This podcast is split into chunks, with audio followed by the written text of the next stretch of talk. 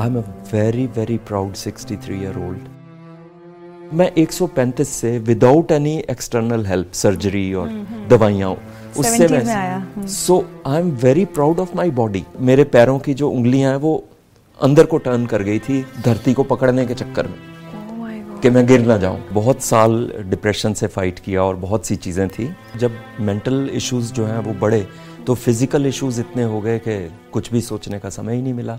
हर चीज़ में लगता था बीमार हैं। बीच में मैं सुसाइडल भी बहुत बार हुआ। बहुत ग्रैंडली प्लान किया कि मैं दुनिया से कैसे जाऊँगा। यंग मॉडल्स चैलेंज फील करते हैं, बट मेरे से यंग मॉडल कोई है ही नहीं इंडिया में। I don't divide my age into categories. मैं कमरे में चला जाऊं और सब मुड़ के ना देखें, ये आज तक कभी हुआ नहीं है। कल का सोच के अगर मैं आज की हंसी गवा दूंगा तो फिर मैं आज तक पहुंचा ही क्यों? रोता ही रहता फिर तो। इतना इजी भी नहीं है जर्नी कि मैं कहूँ कि नहीं I was you know made to be a model. It's a passion, it's a second chance. मैं गिरा ज़्यादा, उठा कम, मगर जिद ये थी कि हाँ कोई नहीं, सौ बार गिरूँगा, एक बार उठूँगा। You may trod me in the very dirt but still like dust I rise. Dinesh Mohan ji, बहुत बहुत स्वागत है आपका ज़िंदगी विथ रिचा में। Thank you so much, thank you so much. Dinesh ji, सबसे पहले तो थोड़े हमारे व्यूअर्स को सरप्राइज करते हैं। आप अपनी एज और अपना प्रोफेशन एक बार खुद बता दीजिए सबको। जी, मैं I am very as proud. मतलब मेरा ख्याल है इस इंडस्ट्री में अकेला हूँ जो अपनी एक्चुअल एज बताता हूँ। मैं सोलह जनवरी को तिरसठ साल का हूँ। क्या बात है, तिरसठ। जी ठीक। और प्रोफेशन से मॉडल और एक्टर हूँ। जी, एज तिरसठ, प्रोफेशन मॉडलिंग और एक्टिंग। लेकिन ख़ास बात यह है दिनेश जी आपकी ज़िंदगी की कि मॉडलिंग या एक्टिंग ऐसा नहीं है कि आप ट्वेंटीज़ या थर्टीज़ से कर रहे हैं। You started very late. मतलब अगर मैं लेट कहूँ, आप नहीं मानेंगे इसको वैसे, फिफ्टी सेवन। ये कैसे हुआ? देखिए, मुझे लगता है रिचा जी, हर चीज़ का एक समय होता है और वो उसी समय पर जब होती है तो फिर सारे फैक्टर्स मिल जाते हैं। बहुत साल डिप्रेशन से फाइट किया और बहुत सी चीज़ें थी और अपॉर्चुनिटी सत्तावन पे मिली। जब मैं थोड़ा ठीक हुआ, वेट लॉस हुआ, आ, सोचा कि अब सोसाइटी में कुछ किया जाए, फिर से अपनी लाइफ के साथ कुछ किया जाए। आ, तो I was you know waiting कि मुझे कोई काम मिले, पर ये कभी नहीं सोचा था मैंने कि ये मुझे मिल ये मिल जाएगा। जी, आई थिंक सत्तावन तक आते आते तो लोग अपना रिटायरमेंट प्लान करने लगते हैं और आपने पूरी तरह से एक नई जिंदगी शुरू की और एक ऐसे प्रोफेशन में जो आपने कभी खुद भी नहीं सोचा होगा कि मॉडलिंग या एक्टिंग। जी सही बात है, बिल्कुल नहीं सोचा था। और मुझे लगा कि जो समय मेरा गया एक नेगेटिविटी में, गलत फेज़ में, तो मैं उसी पॉइंट से स्टार्ट हुआ जिससे मैं उसमें स्लिप इन किया था।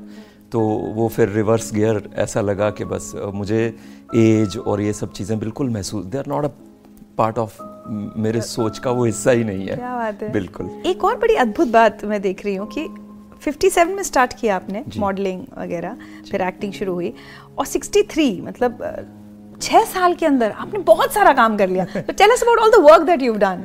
या I have done a lot of work. बहुत खुशकिस्मत रहा हूँ, ऊपर वाले की और लोगों का बहुत प्यार मिला है।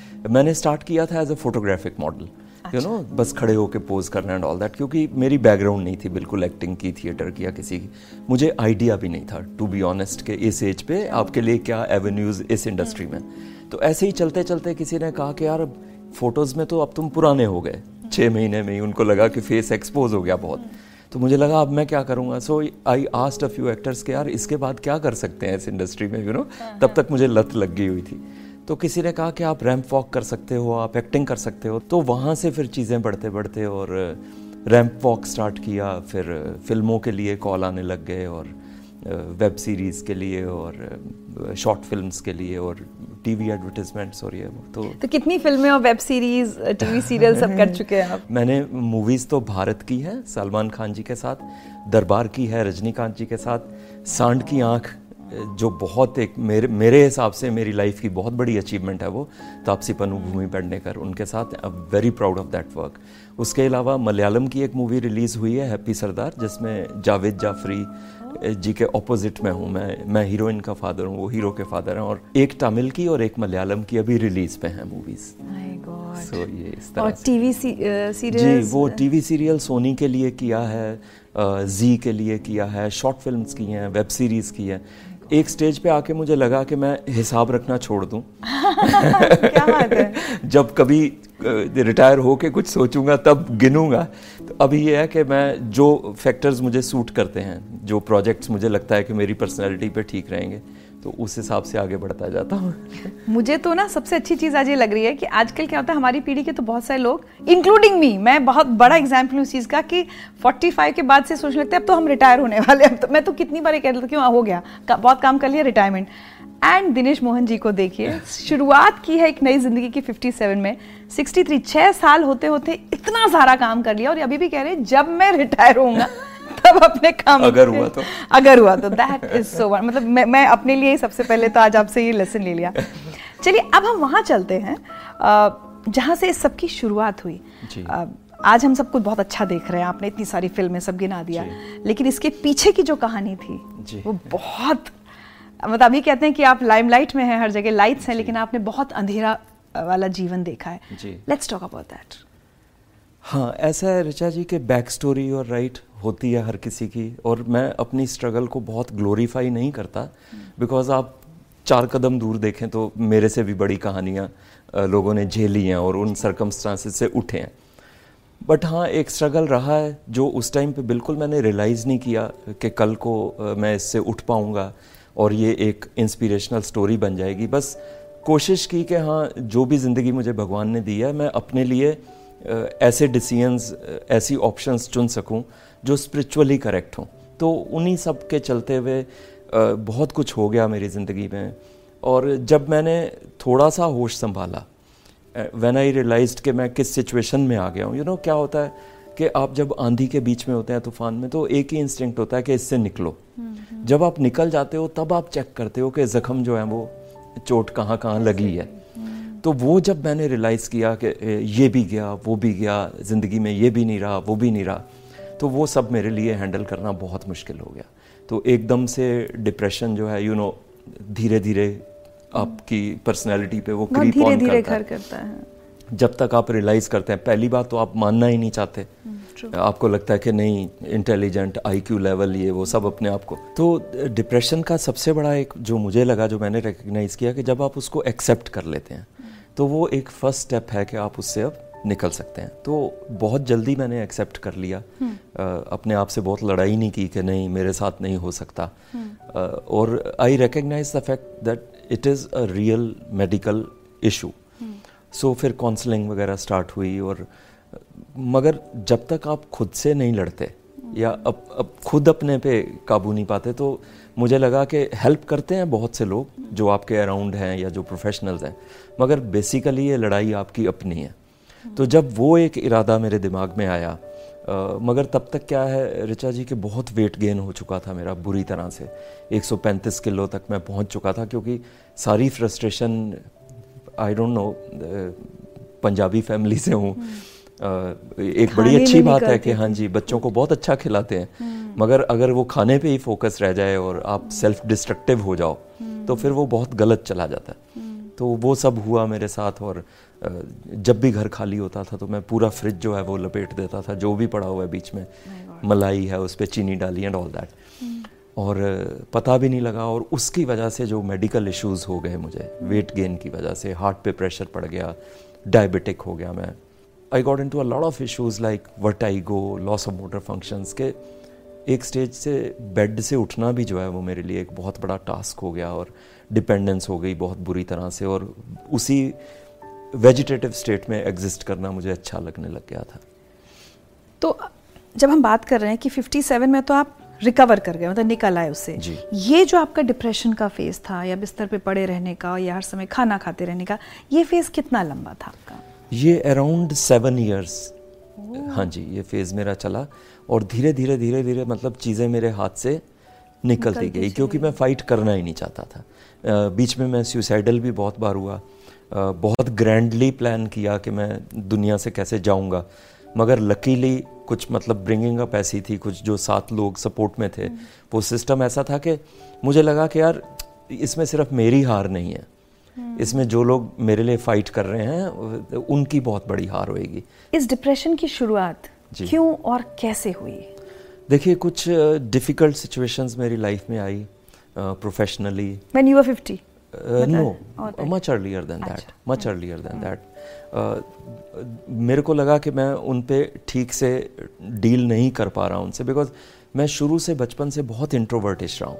uh, मेरी एक बेसिक नेचर रिचा जी हमेशा से ऐसी रही कि अगर मेरे बारे में कोई बात बोली जा रही है कि ये ऐसा है, तो मैं बहुत कम उससे उसके अगेंस्ट बोल पाता हूँ या अपनी सच्चाई बता पाता हूँ।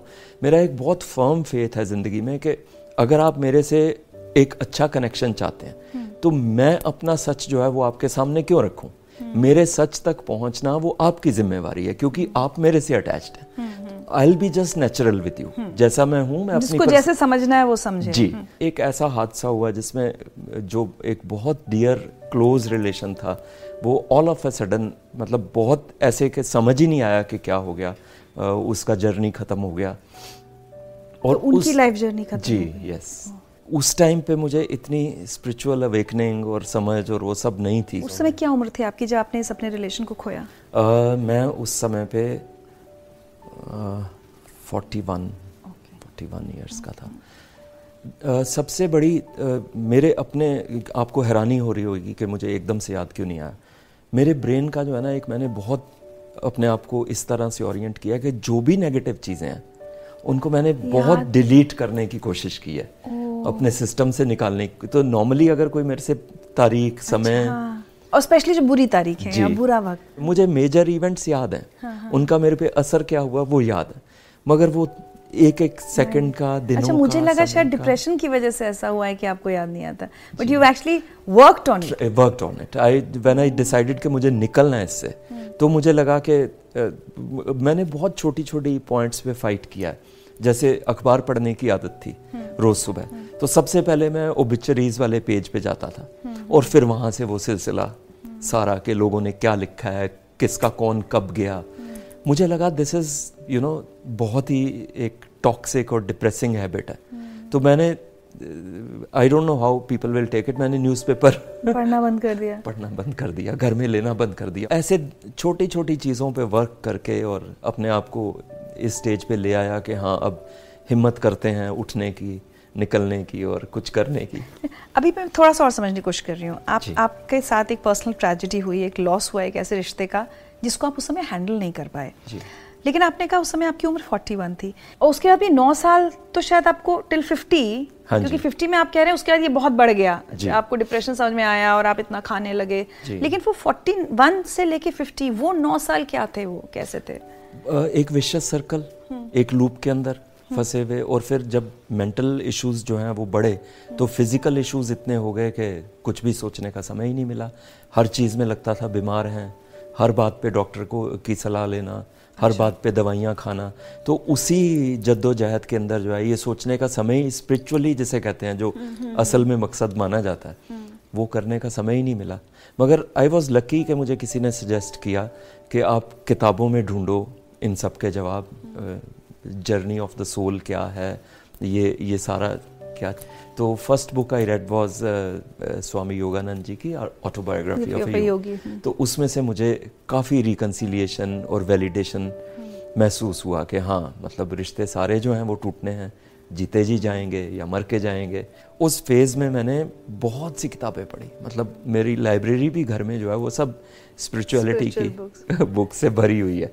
And, लेकिन फिर भी ये खाने वाली प्रॉब्लम और ये सब होता रहा, ये मतलब डील भी करते रहे आप डिप्रेशन से और उससे निकलने की कोशिश भी साथ साथ कोशिश भी करता रहा। एक क्या होता है कि कंफर्ट जोन जिसे कहते हैं वो कईयों का पॉजिटिव होता है, कईयों का बहुत नेगेटिव होता है।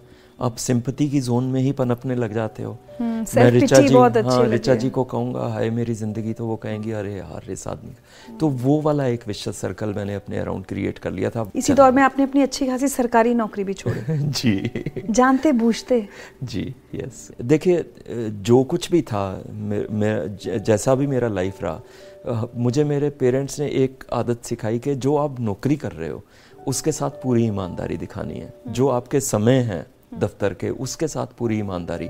पंक्चुअलिटी हमें हमारे फादर ने बहुत मतलब अच्छे घूंट घूंट के पिलाई। हाँ जी, तो मैं जस्टिफाई नहीं कर पा रहा था कि डिप्रेशन में था और मैं उठी ग्यारह बजे रहा हूँ और फिर वो सारी चीज़ें आफ्टर द पर्सनल लॉस जो आपके हुआ उसके बाद नौकरी करने में मुश्किल हो जी, सब चीज़ें हाथ से निकल गई मेरे। तो मुझे लगा कि अभी स्टेप बैक कर लेना बेटर है। उस टाइम पे कुछ भी समझ नहीं आया कि कितना फाइनेंशियल लॉस मैं झेल रहा हूँ, कि एक आपकी सैलरी होती है फिर आप एक पेंशन पे आ जाते हैं। अभी जॉब का स्पैन पूरा नहीं हुआ था, मुझे तेईस चौबीस साल ही हुए थे सर्विस करते हुए। तो फाइनेंशियली बहुत लॉस हुआ, मेंटली बहुत लॉस हुआ। ये सब चीज़ें जब अंदर आने लग गई दिमाग में तो वो फिर ये कि यार ज़िंदगी ने मेरे साथ बहुत इनजस्टिस किया। आई डोंट नो इसको लोग कैसे लेंगे, आप कैसे लेंगे, पर मुझे लगता है एक नेगेटिव सिचुएशन को लंबे समय तक झेलना वो बहुत बड़ा सिन है।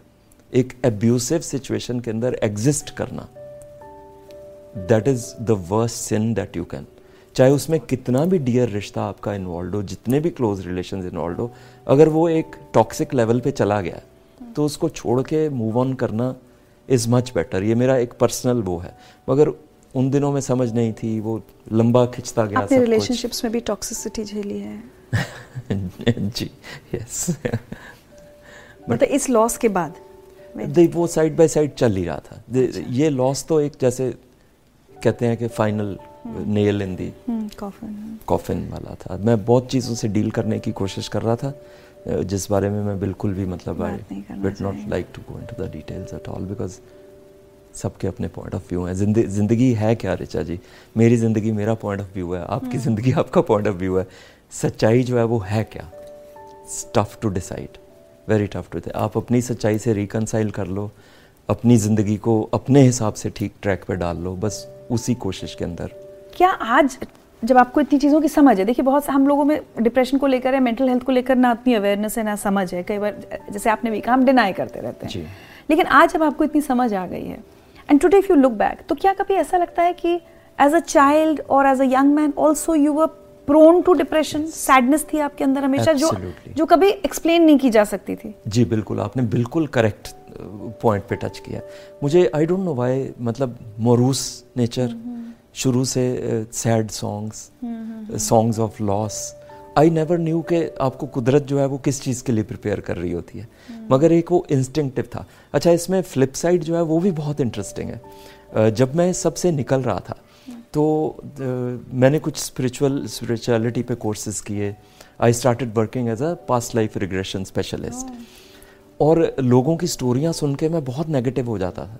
तो मैं रोज़ विश करता था कि यार मुझे कुछ ना ऐसा दो जो मेरे अपने उससे मेरी स्टोरी, फिर लोगों की स्टोरी एंड ऑल दैट।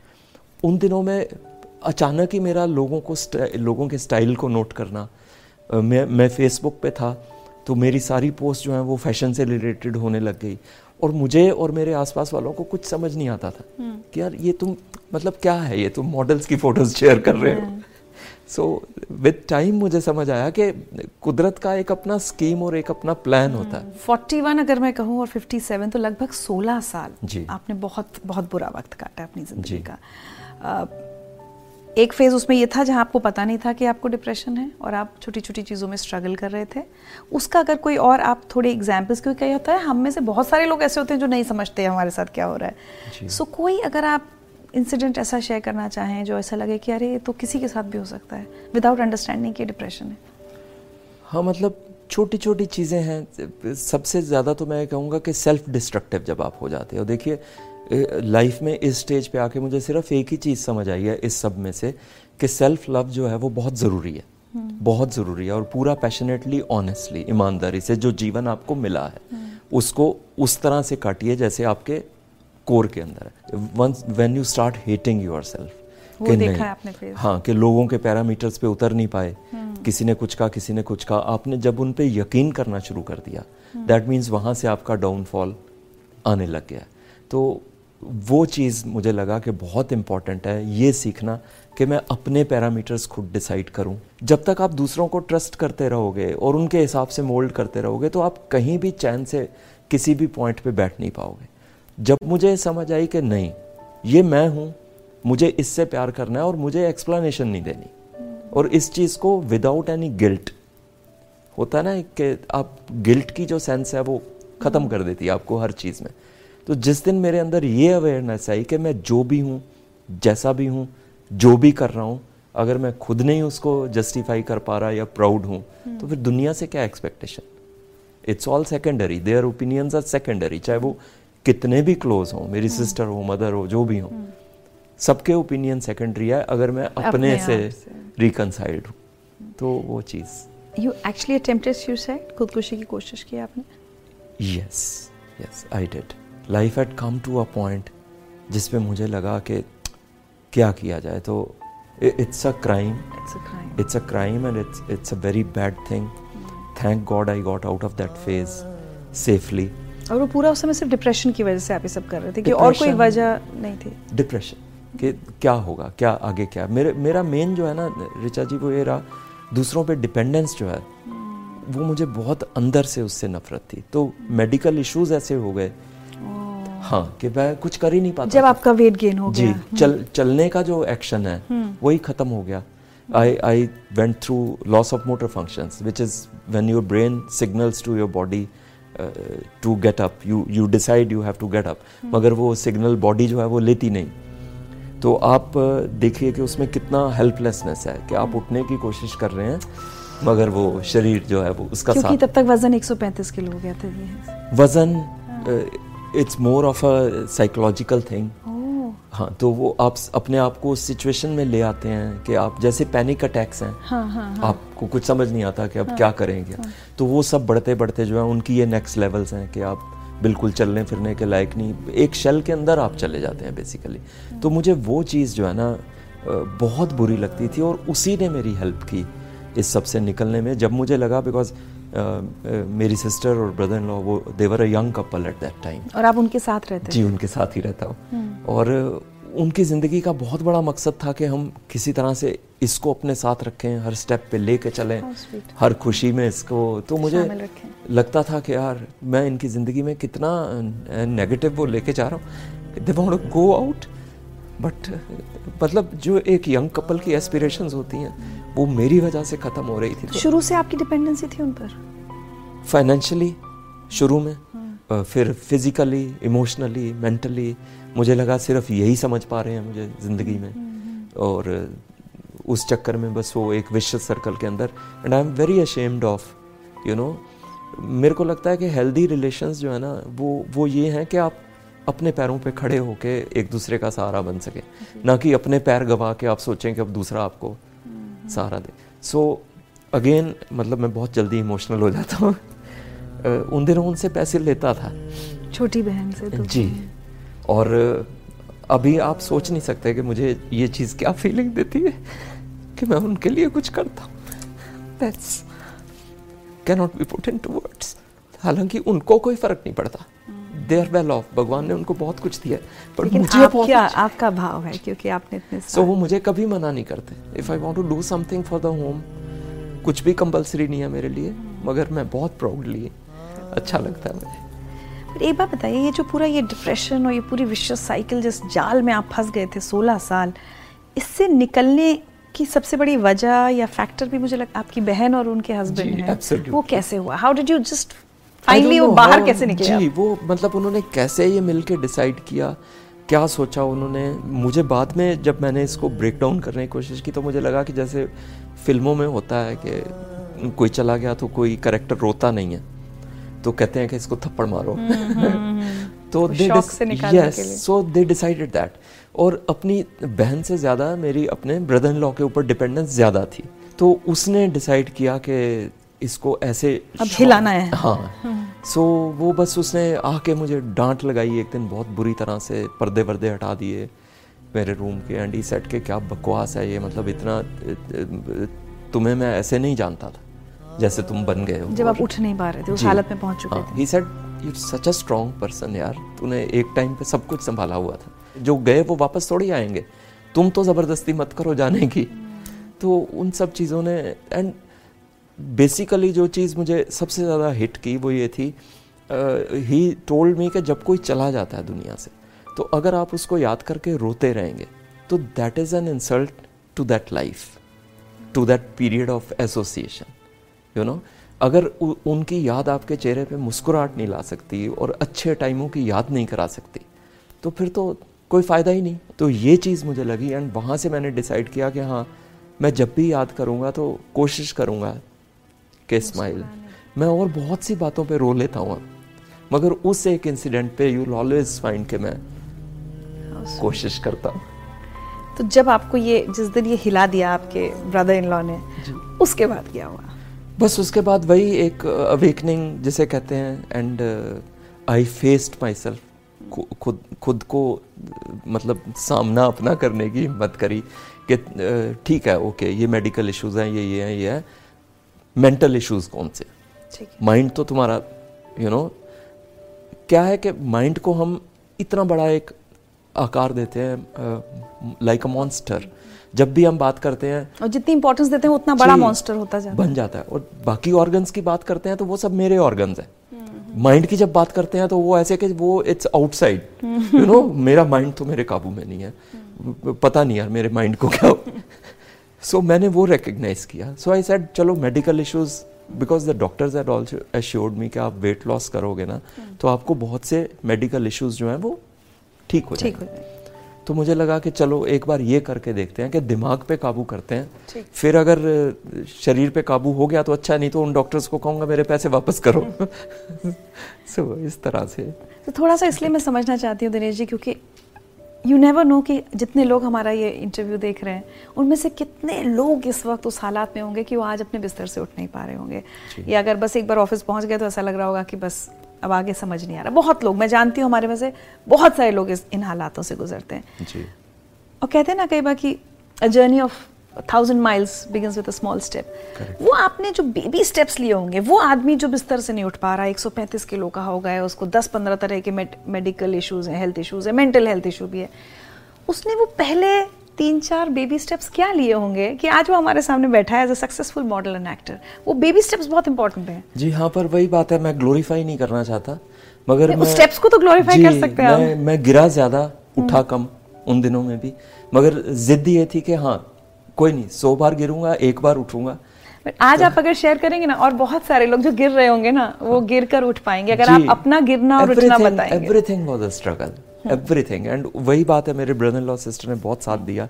वो मुझे ज़बरदस्ती गाड़ी में बिठा के ले जाते थे कि चलो गाड़ी तक पकड़ के बिठा देते हैं, गाड़ी में बैठना ही तो है, बाहर जाओ निकलो देखो।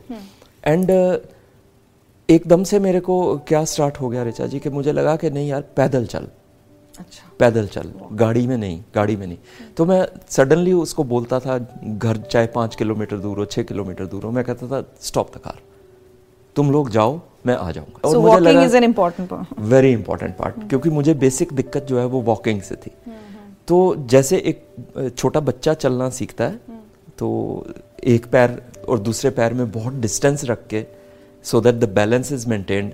और मेरे पैरों की जो उंगलियां हैं वो अंदर को टर्न कर गई थी धरती को पकड़ने के चक्कर में कि मैं गिर ना जाऊं। आज कौन यकीन करेगा आपको देखकर इन बातों पर। तो बट मैंने वो एक जिद पकड़ी हुई थी कि नहीं मुझे करना है, मुझे करना है। तो कहीं भी जाता था मैं, गाड़ी में चला जाता था जब मैंने ड्राइविंग खुद शुरू करी, मगर उसके बाद आई यूज्ड टू कि चलो मार्केट है जूस पी के आना है, पैदल चल, नहीं जाना गाड़ी में, तो पैदल जाता था। और वो उस जिद ने जो है फिर बहुत साथ दिया। धीरे धीरे कॉन्फिडेंस, मतलब मैं लाइफ में एक्चुअली ऐसी स्टेज पे था जब मुझे ये यकीन हो गया था कि मैं अब सारी उम्र चल नहीं पाऊँगा।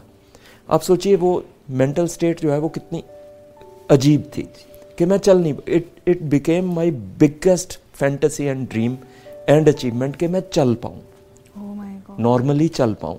तो मुझे आउट स्टेशन लेके गए वो लोग, दे सेड के तुम we went to Goa and they said के तुम बीच पे भागने की प्रैक्टिस करो, नीचे सॉफ्ट अर्थ होती है तो तुम्हें हेल्प मिलेगा।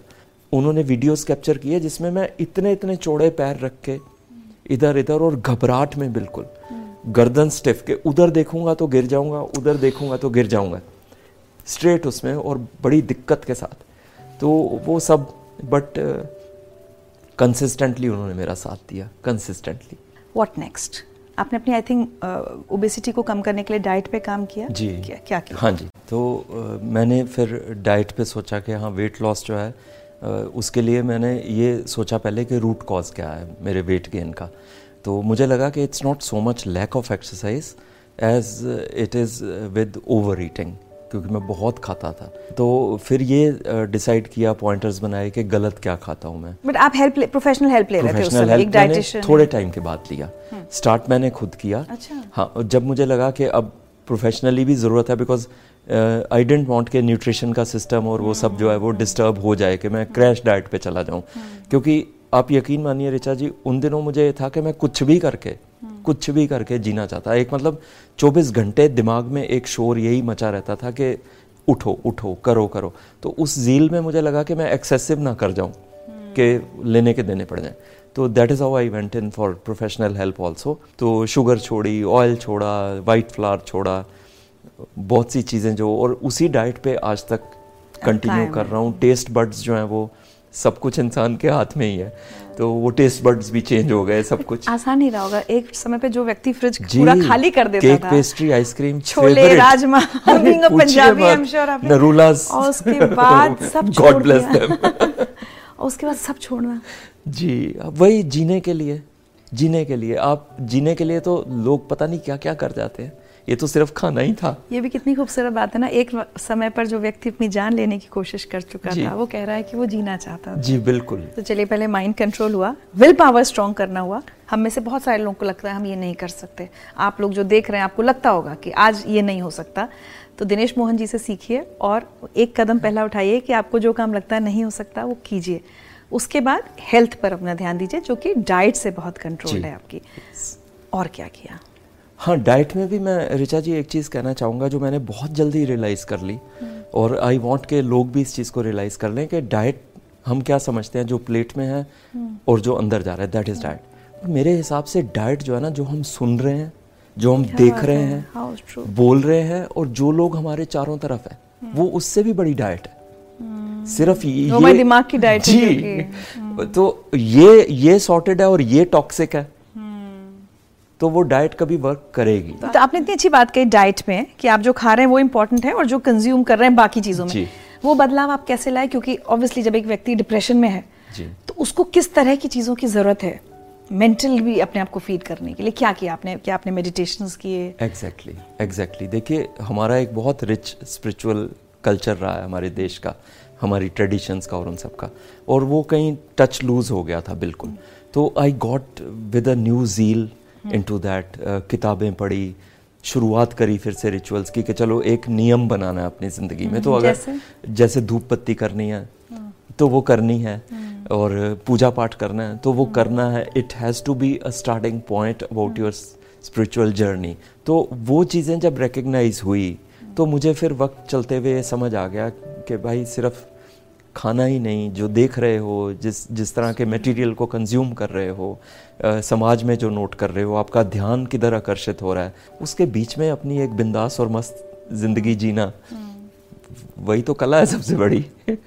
मैं बहुत प्राउडली कह सकता हूँ that I was born for this life, and वो जर्नी मुझे, हाँ जी, सत्तावन साल लग गए पहुँचने में, बट मुझे लगता है कि मैं इसके लिए बना था. मेरे अंदर का स्ट्रगल अभी भी जारी है. I am a very honest person. अभी भी कुछ दिन बीच में ऐसे आते हैं कि मुझे चलते हुए अचानक कुछ नेगेटिव थॉट आता है, तो मुझे लगता है गिरना जाना. तो बट कितना कितना अपना पूरा ये लुक चेंज करने में, सुधार लाने में, क्योंकि उसी की उस बदलाव की वजह से ही आपको फिर काम मिला. जी, exactly. कितना वक्त लगा आपको? अराउंड uh, uh, बहुत क्लिशेड लगेगा, nine months exactly I lost the weight. How much? कितना वजन आपने? एक सौ पैंतीस से initially I had come down to seventy four. Oh my God. तो वो लगता था कि जैसे हड्डियों के ऊपर. ये नौ महीने में हो गया आपका? जी, नौ महीने. बिकॉज एक पैशन था. एक्सरसाइज भी कर रहे थे आप? जिम कर रहे थे? जी बिल्कुल बिल्कुल. I had joined a gym. Swimming मेरी बहुत फेवरेट एक्टिविटी रही है, तो वो स्टार्ट किया. पैदल चलना बहुत बड़ी पैशन बन गई कि ठीक है, जिस दिन जिम नहीं भी जा पा रहे, किसी दिन मिस हो गया तो पैदल चलो. तो घर के अंदर ही लगातार लगातार लगातार चलते रहना. तो वो सब करके, और फिटनेस और वो सब चीज़ें तो एक मेंटल स्टेट है. अगर आप मेंटली फिट हो तो फिर, एंड इस बारे में मैं बात ज़रूर करना चाहूँगा, बॉडी शेमिंग. जब सैर करना स्टार्ट किया तो लोकेलिटी में ही एक फैमिली थी जिनके बच्चे थे, और वो जब भी मैं सैर करने निकलता था, मेरे लिए तो वही बड़ा मुश्किल काम था, मगर वो बच्चे हमेशा कमेंट मार के हंसते थे. पेरेंट्स भी साथ होते थे, पेरेंट्स भी हंसते थे कि इतना मोटा आदमी. And I used to wonder कि यार आप अपने बच्चों को क्या सिखा रहे हो, आपको पता नहीं कि एक इंसान किस स्ट्रगल स्ट्रगल से गुजर निकल रहा है, वो कितनी कोशिश कर रहा है, और आप उसको बच्चों के थ्रू धक्का दिलवा रहे हो.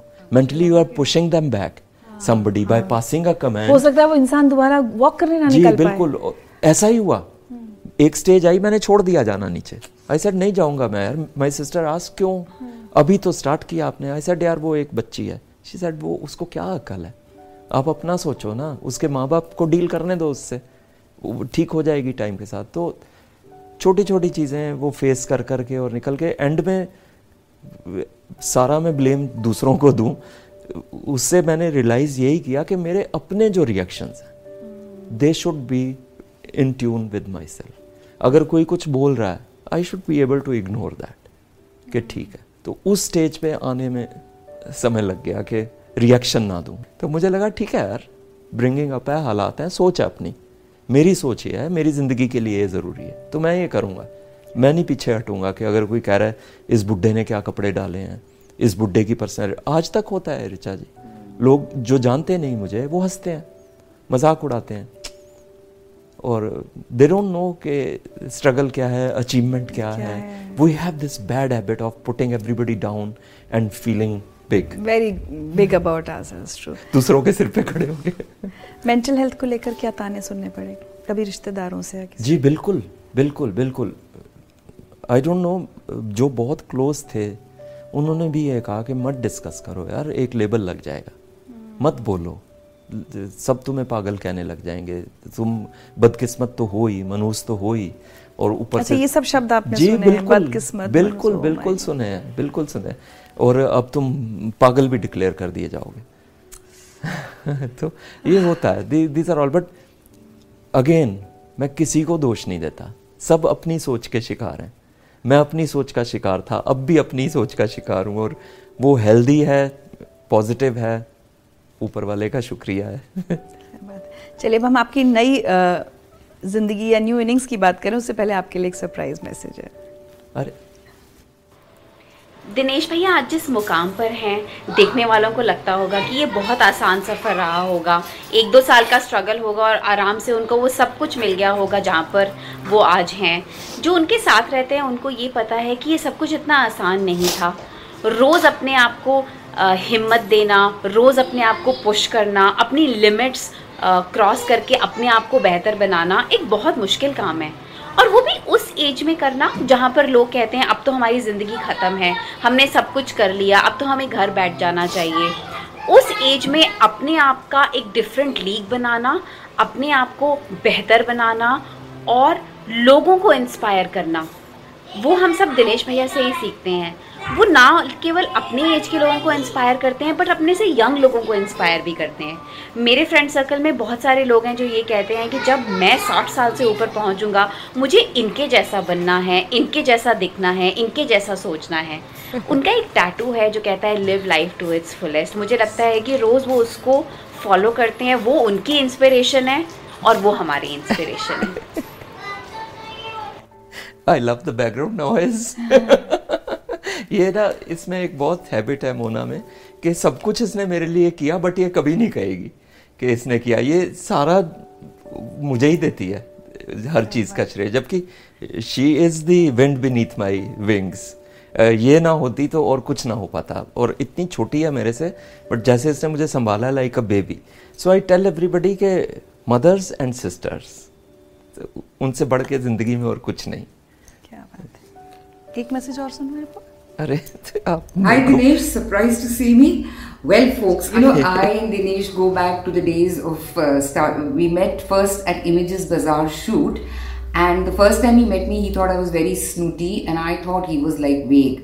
The second time we were just about okay, but I think by the third shoot we became real friends, you know. Good and friends, it was yeah. It's actually, you know, a real joy and pleasure to work with Dinesh. Not because he's friendly or something or he puts you at ease, but the fact, you know, he infuses that confidence in you to sort of, you know, really give your best. Well Dinesh, all the best always. And uh, you know Dinesh, I'm still angry with you because you didn't wish me happy birthday oh. this time. So anyway, we'll settle that score later. All the best, love you. Doctor Neeti Kapoor. You know, it's very interesting that ये एक example है. She is a cancer surgeon and acting भी करती हैं, modelling भी करती हैं, but brilliant human. She is my best friend in the industry. चलिए, तो अब on this note let's talk about the new life. तो कैसे सबसे पहले जब आपने ये सब किया, फिर आपने कहा नौ महीने के अंदर आप थोड़ा फिटनेस में आ गए, आपका वेट कम हो गया, फिर ये मॉडलिंग की शुरुआत कैसे हुई? हाँ जी, मैं मेरा फिजियोथेरेपिस्ट जो है जिसके पास मैं जाता था to relearn a lot of things, walking, back pain, ये सब इन इश्यूज़ को लेके, उसके फादर का उसने मुझे बिना बताए हुए फ़ोटो दिखाया. So a bald gentleman, very stylish, and he said यार ये तो कोई ऐसे लगता है जैसे मॉडल शॉडल रहे होंगे. He said it's my father, और दिल्ली में एक एजेंसी है जो सीनियर लोगों को एनकरेज करती है, तो उनके साथ ये शूट भी करते हैं और जॉब भी करते हैं, तो you can also do that. I said, lift में जाते हुए दम घुटता है मेरा, स्टेयर्स चढ़ते हुए मेरी सांस फूलती है, और you are saying. He said sir मैंने आपकी ट्रांसफॉर्मेशन देखी है पिछले दो तीन महीने में, आप यकीन मानो. But I didn't trust him. जब मैं घर आया उसी दिन, तो मेरी सिस्टर ने ऑलरेडी उसी एजेंसी का एड देख के, she very casually told me, मैंने आपकी फ़ोटो भेज दी है इस पर. I said all of you people are mad. मतलब इतनी एज में कौन मॉड. बट शी वाज इंसिस्टेंट कि नहीं, मैंने फ़ोटोज़ भेज दी हैं. एंड फिर वहाँ से कॉल आया, माय ब्रदर इन लॉ ज़बरदस्ती मुझे ऑडिशन पे ले गए. हाँ, तो ही सेड कि नहीं, जाना पड़ेगा. आप आप ढूंढ रहे थे कि कोई मौका मिले कुछ करने का, एक दो जगह इंटरव्यू दे के आया. तब तब लेकिन आप नॉर्मल रेगुलर जॉब्स की इंटरव्यूज दे रहे होंगे ना, आपने सोचा ही नहीं होगा कि मॉडलिंग. रेगुलर जॉब की, बिकॉज मेरा थोड़ा सा एजुकेशन का बैकग्राउंड था, तो यहाँ एक गुड़गांव में एक स्कूल में इंटरव्यू दे के आया. Luckily they rejected me. उनको लगा very glamorous for a school job. तो फिर वो पर मॉडलिंग की दुनिया में they accepted me with open arms के ओके. एवरीबडी देयर थॉट के तो यही कर रहा होगा बचपन से. पहला वो पहला शूट कैसा था, वो कुछ एक्सप्लेन कीजिए. Audition was much more historic than that, क्योंकि उन दिनों मैं बहुत डीपली इन स्पिरिचुअलिटी था. तो एक वाइट लाइट जो होती है स्पिरिचुअल, उसमें वो उसमें बहुत फेथ था मेरा. तो जब मैं जाके खड़ा हुआ, बहुत मुश्किल से वहाँ तक पहुँचा, सारे यंगस्टर्स थे, वहाँ से भागने की कोशिश करी, पर जब मैं गया मैंने देखा दस बारह मॉनिटर्स हैं, लोग बैठे हैं पीछे, तो बहुत ही ऑड लगा. जिंदगी में वो कभी देखा नहीं था. फिर क्लिक की आवाज़ आई और ऊपर से लाइट जो है, तो एज आई लुक्ड अप तो मुझे लगा कि वो वाइट लाइट जो स्पिरिचुअलिटी में सुनी है कि ये एक इशारा है, तो वहाँ से मैं एक डिफरेंट जोन में चला गया. मुझे लगा अंदर से आवाज़ आई, give it your best shot. So उन्होंने बहुत कुछ करने को कहा कि फ़ोन पे बात करो, हंसो, एक्सप्रेशंस दो, लॉटरी निकली है, ऑफिस में डील नहीं थ्रू हुई. So all those different, though it was for a still, that agency is an expert in still photoshoots. जो भी होर्डिंग्स वगैरह हम लगे हुए देखते हैं वो सब उसी एजेंसी के. एंड सरप्राइजिंगली मेरी एज ग्रुप में एंड बहुत से यंगस्टर्स थे, उन सब में only two three people were selected. अपनी एज ग्रुप में मैं अकेला ही था जिसका selection on the spot they signed me. And बातचीत चलते चलते, पोस्टपोन होते होते दो हज़ार सोलह में जो मेजर शूट था, छोटे मोटे स्टार्ट उन्होंने कर दिए, बट जिससे मुझे उम्मीद थी कि हाँ this is as per my personality. And जो मेरा उन दिनों लुक था, आई हैड लॉन्ग हेयर और मैं उनको ब्लॉन्ड कलर करता था, दाढ़ी मूछ नहीं था कुछ भी, एकदम एक्सट्रीम रिवेंजफुल जोन में चला गया था लुक्स वाइज के लोग लोगों की ऐसी तैसी. मेरा ये मन है, मुझे करना है. तो वो शूट चलते चलते फिर मेरे बर्थडे पे सोलह जनवरी दो हज़ार सोलह में, जिसको मैं अपनी एंट्री इंडस्ट्री में मानता हूँ, and I was made to play by chance the head of a fashion agency. And वहाँ एक फैशन शूट चल रहा है और वो सारा ग्लैमर का एनवायरनमेंट और सात फुट लंबी लड़की एंड यू नो वो सब चीज़ें. तो एवरीबडी थॉट के कोई बहुत सक्सेसफुल प्रोफेशनल एस्टेब्लिश्ड मॉडल आया. जब when I walked into the sets, everybody said, even जो बड़े बड़े मॉडल्स थे उस शूट में, उन्होंने कहा कि हमें तो लगा कि आप, मैंने कहा नहीं मेरा तो ये इस टाइप का फर्स्ट एक्सपोजर है. ओह माय गॉड. बट हाँ, इतना इजी भी नहीं है जर्नी कि मैं कहूँ कि नहीं I was you know made to be a model. बहुत मेहनत लगी इसमें भी, बहुत एक्सट्रीम सिचुएशंस का सामना किया. लाइक स्टैंडिंग एक पूल के अंदर दिसंबर की रात को, ठंडे पानी के पूल में खड़े होके शॉट दिया.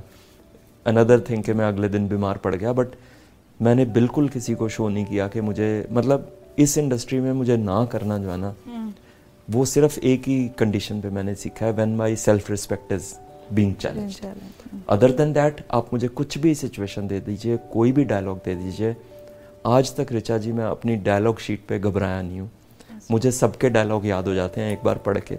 मैं क्यों दे देता हूँ एक्टर्स को, बिकॉज मुझे लगता है कि यार एक कॉन्फिडेंस ही है जो which will see me through. कोई बैकग्राउंड नहीं, थिएटर नहीं, एक्टिंग नहीं सीखी, जो सीखा वो जीवन के थपेड़ों से. उन्हीं इमोशंस को बारी बारी निकालने की कोशिश करता हूँ, खुशी वाले भी, गम वाले भी. उस इंसिडेंट को याद करके सिर्फ सेट पे रोता हूँ अगर ऐसी सिचुएशन हो. जैसे भारत में it was the loss of a father and son story, कि मुझे लग रहा है कि वो मेरा बेटा है सलमान, सलमान को लग रहा है मैं उसका फादर हूँ. One scene of thirty seconds, but I cried so much because I could connect with that. एक टेक में थ्रू हो गया. बट मॉडलिंग से फिर एक्टिंग का मौका कैसे मिला आपको? वो भी सीधे सलमान खान के साथ कोई फिल्म? जी, रैंडमली रैंडमली कॉल आया कि मुकेश छाबरा कास्टिंग से बोल रहे हैं, आ, उनके हम असिस्टेंट हैं और ऐसे ऐसे हमारा जो है ये एजेंसी ऐसे वर्क करती है, we need an audition, phone audition. आप अपने फ़ोन पे बना के भेज दीजिए कि एक बूढ़ा इंसान है, कमज़ोर, बेड पे लेटा हुआ है और उसका बेटा आता है बहुत सालों के बाद. वो कहता है बेटा तुम आ गए, तुमने बहुत टाइम लगा दिया, एंड चला जाता चला जाता. अब मुझे लगा कि यार बयासी केजीज मस्कुलर, इतना बीमार कैसे दिखूंगा कैसे दिखूंगा वो भी मरने वाली तो एक्टिंग मेरे से होएगी नहीं, जीने वाली करवा लो. बहुत उससे अनमने मन से वो ऑडिशन दिया. I don't know because casting वाले जो है ना, it's for them it's a job, it's a passion. वो एग्जैक्ट चीज़ वो कर ले. ही सेड ये आपकी वो नहीं है बॉडरेशन कि आप बीमार लग रहे हो या नहीं, वो हम करवा लेंगे सेट पे, आप सिर्फ जो कहा गया वो करो. हाँ बस वो तुरंत जैसे ही मैंने भेजा नेक्स्ट डे ही मुझे कॉल आ गया. दे डिडंट टेल मी किस मूवी के लिए है, क्या है सीन, वो मुझे सेट पे जाके पता लगा. Oh my God, it happened like that. उसके बाद आपने और फिल्में की तापसी के साथ? जी एग्जैक्टली, सांड की आंख का मुझे that was immediately after Bharat.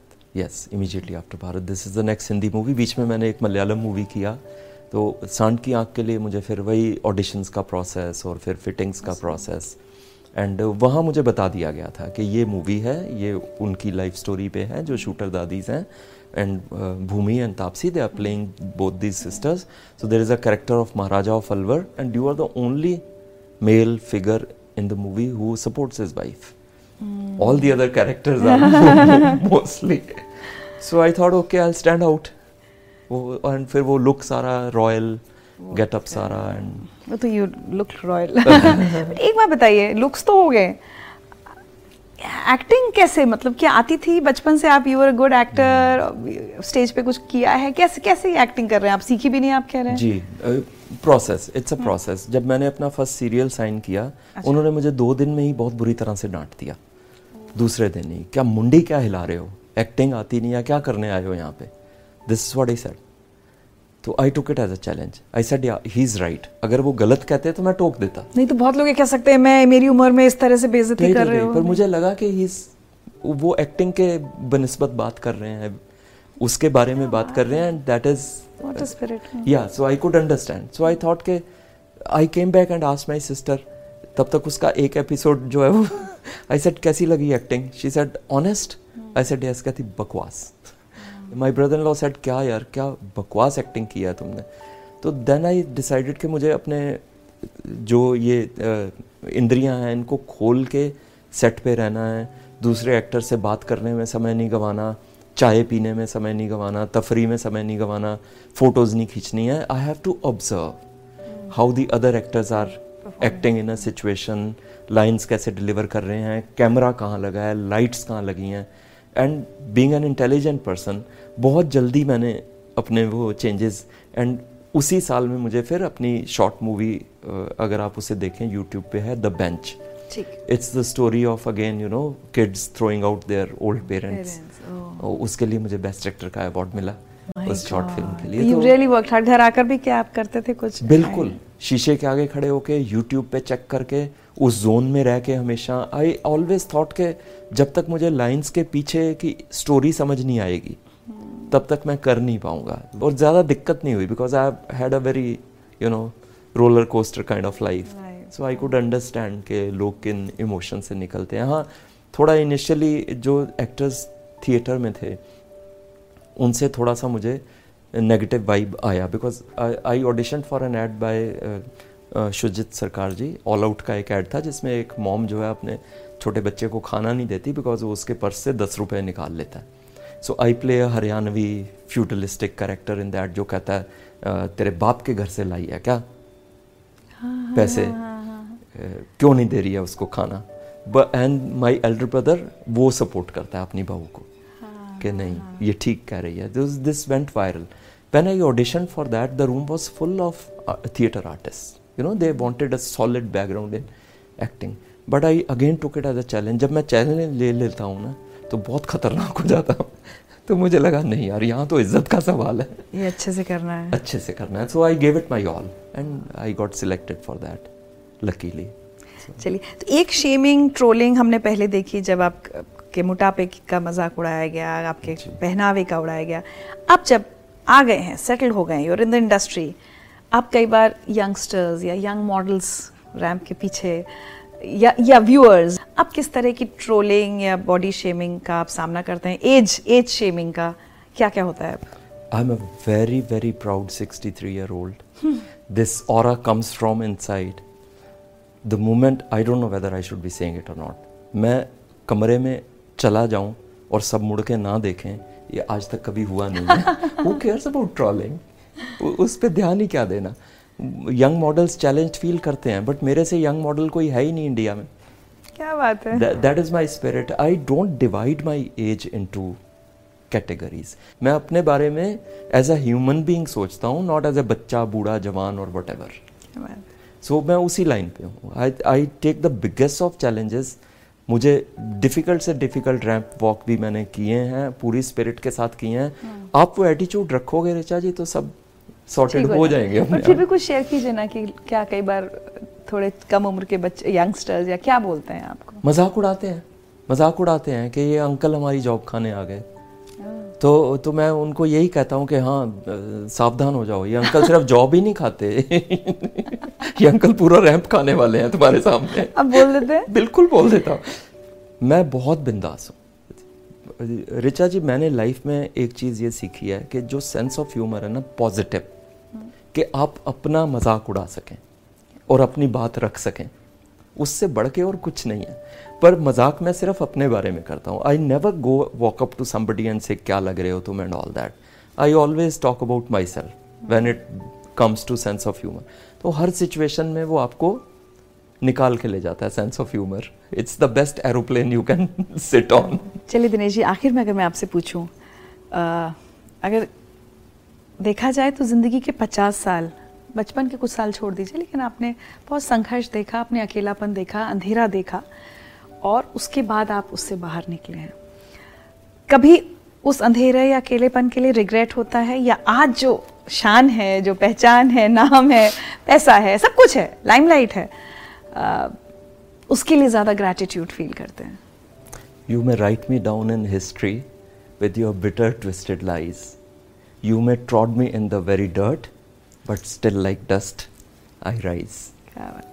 Rise from the ashes. Rise from the ashes. आप मिट्टी समझ के जितना ज़ोर से पैर मारोगे वो मिट्टी उतनी आंधी बन के उड़ेगी. Thank god Those people came in my life जिन्होंने मुझे कूड़ा समझ के किक किया. वो कूड़ा जो है वो कब सोना बन गया वो अब कुदरत पे है. So grateful for everything. So आज वो सारे लोग जिन्होंने एक वक्त पर आपको कूड़ा समझा था या मान लिया था या शायद तय कर लिया था कि अब आप ख़त्म हैं, शायद आप एग्जिस्ट ही नहीं करेंगे इस दुनिया में, आज उनको दिनेश मोहन क्या कहना चाहते हैं? Here I am for good. यहीं पे हूँ, यहीं रहूँगा, शरीर में भी और शरीर से जाके भी. यादों में रहूँगा. हिस्ट्री में तो थोड़ा बहुत आ ही गया हूँ कि first grey model of India. And very proud of myself, even prouder of people who supported me. Thanks everybody. God bless everybody. सबका भला हो, सब खुश रहो, हंसो, खुश रहो, बिंदास रहो. क्या बात है. आप कभी कभी भूले भटके या अकेले बैठे ये डर लगता है कि कहीं डिप्रेशन फिर मुझ पर हावी ना हो जाए और मैंने इतना जो कमाया है ये गंवा ना दूँ? ये तो Richa ji it's it's just a part of my life. and I've lost so much. I do understand everything is temporary. Fame, paisa, ये क्या चीज़ें हैं? कुछ भी. And I'm not saying it for the sake of saying it. I'm like that.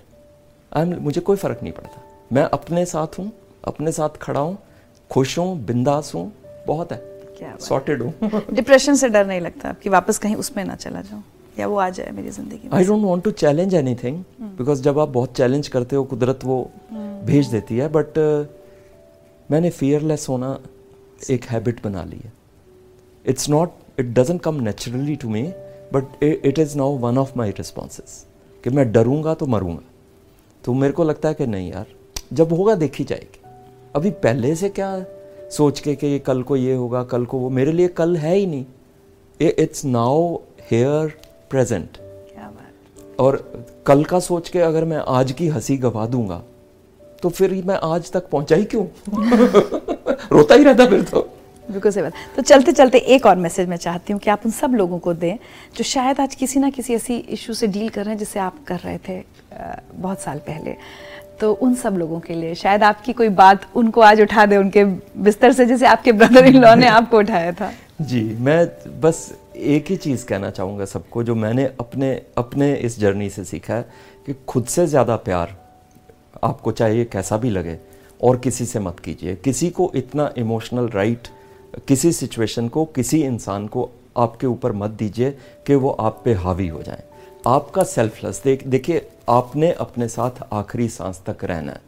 अगर आप खुद अच्छे से बिंदास नहीं रहेंगे तो फिर आपका कोई और साथ देने नहीं वाला. सो so, किसी भी सिचुएशन में keep yourself the number one. मैं अपनी ज़िंदगी में नंबर वन हूँ, नंबर वन पे रखता हूँ. वो पोजीशन मैं छोड़ने नहीं वाला किसी भी हालत में. क्या बात है.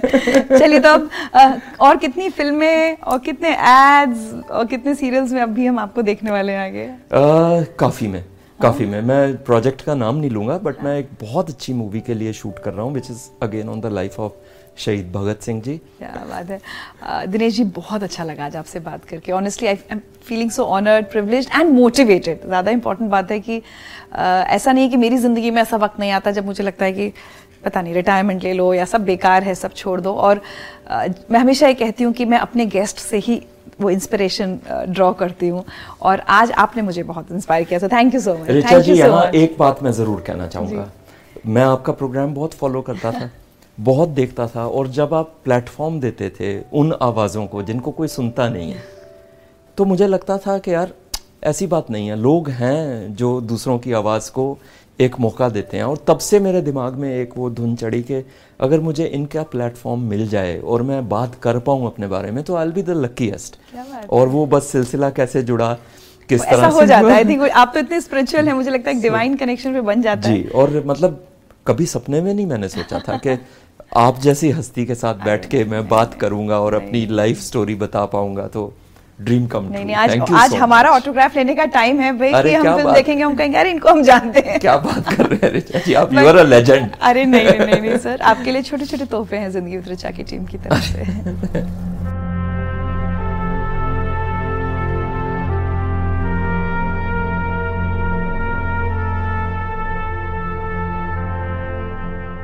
दिल में हिम्मत, मन में शिद्दत रखो, खुद से मेरे दोस्त मोहब्बत रखो.